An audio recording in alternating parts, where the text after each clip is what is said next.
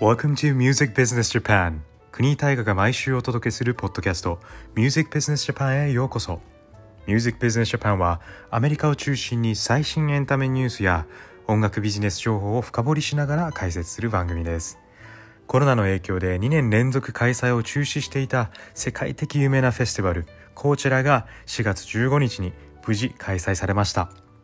今コロナだけでなく、え国際情勢や気候変動などさまざまな物事に影響されてフェスの運営というのは本当に大変厳しい状況に置かれている中でどのようにして、えコーチェラはアフターコロナ時代のフェス運営を成し遂げようとしているのでしょうか。今回はそういったコーチェラから学ぶ新時代のフェス運営の3つの戦略について解説していきたいと思います。それでは Let's get started コーチェラから学ぶ新時代のフェス事業の3つの戦略はダイバーシティ戦略オフライン戦略そしてオンライン戦略の3つです。今年のこちらはかつてないほど出演者のダイバーシティが進んだラインナップだったなと思います。例えばラテン音楽がアメリカの音楽市場で爆発的な成長を告げる中こちらでは出演するラテンアーティストを2020年から約2倍に増やしたんですね。今年は20組以上のラテンアーティストが出演しましたがメキシコの地方音楽のバンダからレゲトントラップまで本当に幅広くキャロル・ジーアニータナティ・ペルーソなど本当にさまざまなアーティストが出演しています。いわゆるポップ要素で考えるとラテン音楽イコールレゲトンといった固定概念があると思うんですけれどもさまざまなラテン音楽が近年世界的に成長して国際的にリスナーを増やしていることが事実なんです。コンサート検索アプリ Bands in Town のデータによるとツアーやフェスティバルが復活する今年ラテン系アーティストへの需要はかつてないほど高まっているそうです。2019年から2022年にかけてライブファンは今年のこちらのラインナップの上位16組のラテン系アーティストに500%以上以前よりも高い関心を示しその期間中にプラットフォーム上のファンの関心が5000%以上増えたとのことです。この増加率はバンシンタウン上のアーティストのフォロワー数の増加で増加率ですね。で測定しているとのことです。またアジア系アメリカ人のアーティストを多くマネジメントして Heading Clouds Festival のプロモーターである Golden Voice と提携している88 Rising は土曜日のメインステージで CL21 ジャクソン・ウェンそして宇多田ヒカルさんなどが出演する Head in the Clouds Forever Showcase を独自に開催してブランドとクロスマーケティングしながら本当にうまくステージを盛り上げていました。僕もあのライブ配信で見ていたんですけれども本当にさまざまなアジア系アメリカ人とかアジア系のアーティストがこのステージを盛り上げていてファンの人もアジア人だけではなく本当にさまざまな人種の方々がリスナーとしてすごく現地で盛り上がっている様子が伺いました。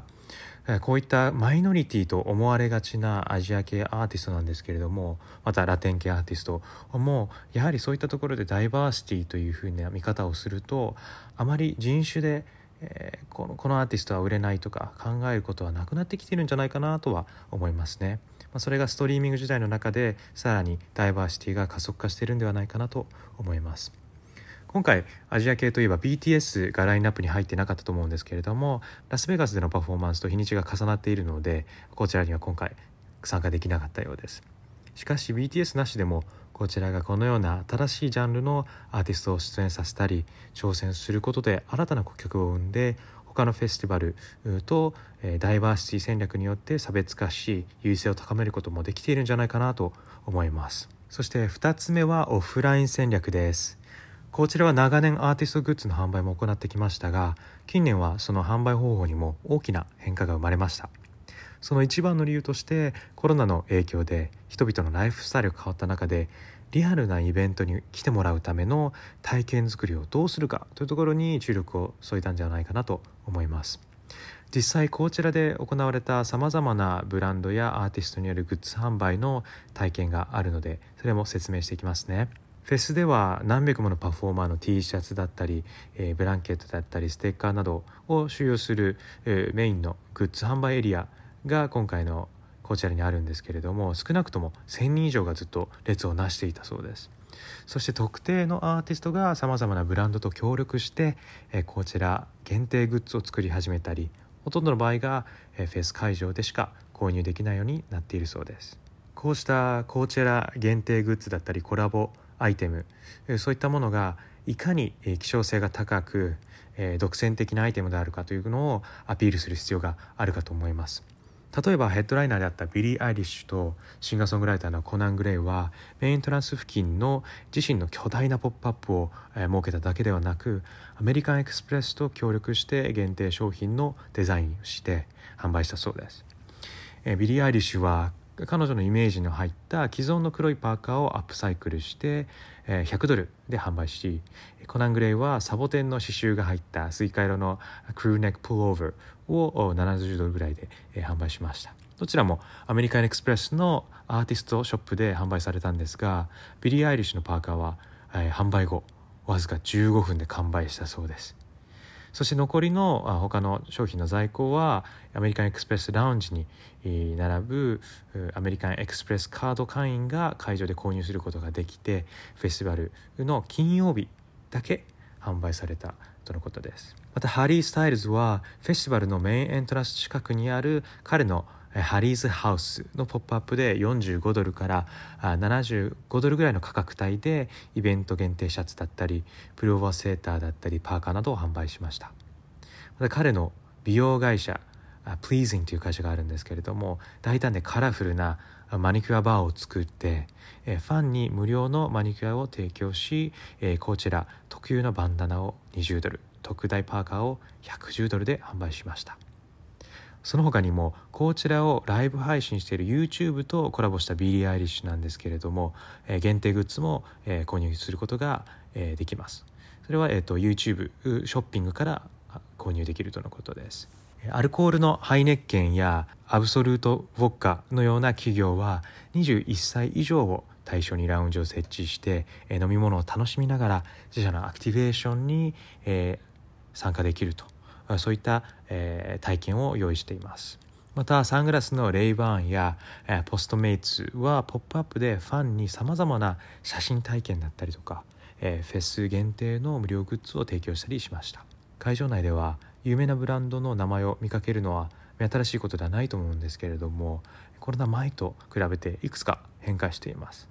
例えば以前のようなポップアップでブランドの無料グッズをただ提供するだけでなく、えー、アフターコロナでは体験を重視した会場内の限定体験だったりとかブランドソーシャルチャンネルやメーリングリストを通じて招待状を送るような、まあ、そういったもっとファンに近くに感じてもらえるような体験を作っているように伺います。コロナの影響で、えこうしたオフライン戦略というところにもすごく注力を注いでるんではないかなと思います。いかにリアルでいく理由を作っていくか楽しい体験をいかに提供できるかすごい重要ですよね。そして3つ目はオンライン戦略です。こちらは暗号仮想通貨取引所の FTX と提携して Coachella Collectibles NFT を独自に開発し販売を開始しました。これはいい音楽とライブを楽しむことに焦点を置いた、えー、こちらとしては想像以上にハイテクでイノベーティブなビジョンを必要とする開発だったと思うんですけれどもこちらのファンにとってはとても本当にワクワクしかしない企画だったと思います。そして FTX と共同で独自の NFT マーケットプレイスを立ち上げてフェスの参加者は NFT を購入することで生涯使えるコーチェラパスからアートフォトブックデジタルコレクティブルズなどあらゆる権利を得ることができます。NFT の中には、えー、表示価格で販売できるのと一定期間内にオークションで入札する2パターンがありました。例えば現在入札が行われているのは限定デジタル写真のセットで10ドルからスタートです。一方ライフタイムパスはなんと皆さんいくらだと思います？100万ドルです。さすが VIP ですよね。こういった NFT は限定グッズから飲食券までさまざまなものと交換することもできますしすでに無料の NFT を持ったフェスの参加者が NFT を持つ人たち専用の入場レーンに入る姿が見られました。しかしあの実際は専用の入場レーンと通常の入場レーンではあんまりスピードは変わらなかったそうです。また現地に実店舗を構える代わりにステージの間に階段のような、えー、アートインストレーションを設置してファンが QR コードをスキャンしてサイトから直接商品を注文できるように仕掛けが組み込まれていましてフェスに参加している方々が優先的に購入できる仕組みを体験を通じて提供しています。そして YouTube ライブ。え、仮想通貨もやらないしリアルのイベントにも参加しませんという方は YouTube のライブ配信を通じてパフォーマンスからインタビューそしてリプレイまでを無料で視聴することができます。今回の YouTube ライブ配信は今までとはちょっと違って初めて YouTube ショッピングを導入し YouTube 限定のグッズを購入することができます。また先ほどのお話にも出た、100万ドル以上もするライフタイムパスなんですけどもこの YouTube ライブの企画で1名様に限定でプレゼントするという太っ腹な企画がありましてその企画は「ハッシュタグ YouTube Coachella Sweeptakes」というタイトルで企画が進んでいます参加者は YouTube ショートに「Who would your dream plus one be if you want Coachella passes for life」という質問に答えてハッシュタグ、YouTube Coachella Sweeptakes をつけて YouTube ショーツにアップします、え、縦型ショート動画の TikTok やリールに対抗してユーザーを増やすための企画としてもとても面白いですしこの一人の人が、えー、こちらのライフタイムパスをもらえるってすごい魅力的な企画ですよね。その他にも YouTube プレミアムのユーザーは6個のえー、プリパーティーに参加する特権を得ることができたりビリー・アイリッシュの YouTube 限定コラボグッズが販売されたりとバーチャルでの限定的な体験もさまざまな形で提供されていて十分に楽しめる場だと思います。本当にコロナだけでなく国際情勢や気候変動などさまざまな物事に影響されてフェスの運営は大変厳しい状況に置かれている中でさすがこちらだなと。これだけ盛りだくさんな楽しい企画をリアルでもバーチャルでも提供してくれるのは本当にエンターテインメントの結晶だなと思います。ぜひ日本の音楽関係者やアーティストの皆さんもさまざまなコラボやクロスマーケティングを通じてリアルやバーチャルの体験をもっともっと楽しい場にしていけるといいですよね。今日も Music Business Japan のポッドキャストを聞いてくださりありがとうございました。今日も一日素敵な日をお過ごしくださいね。Have a nice day 国大河でした。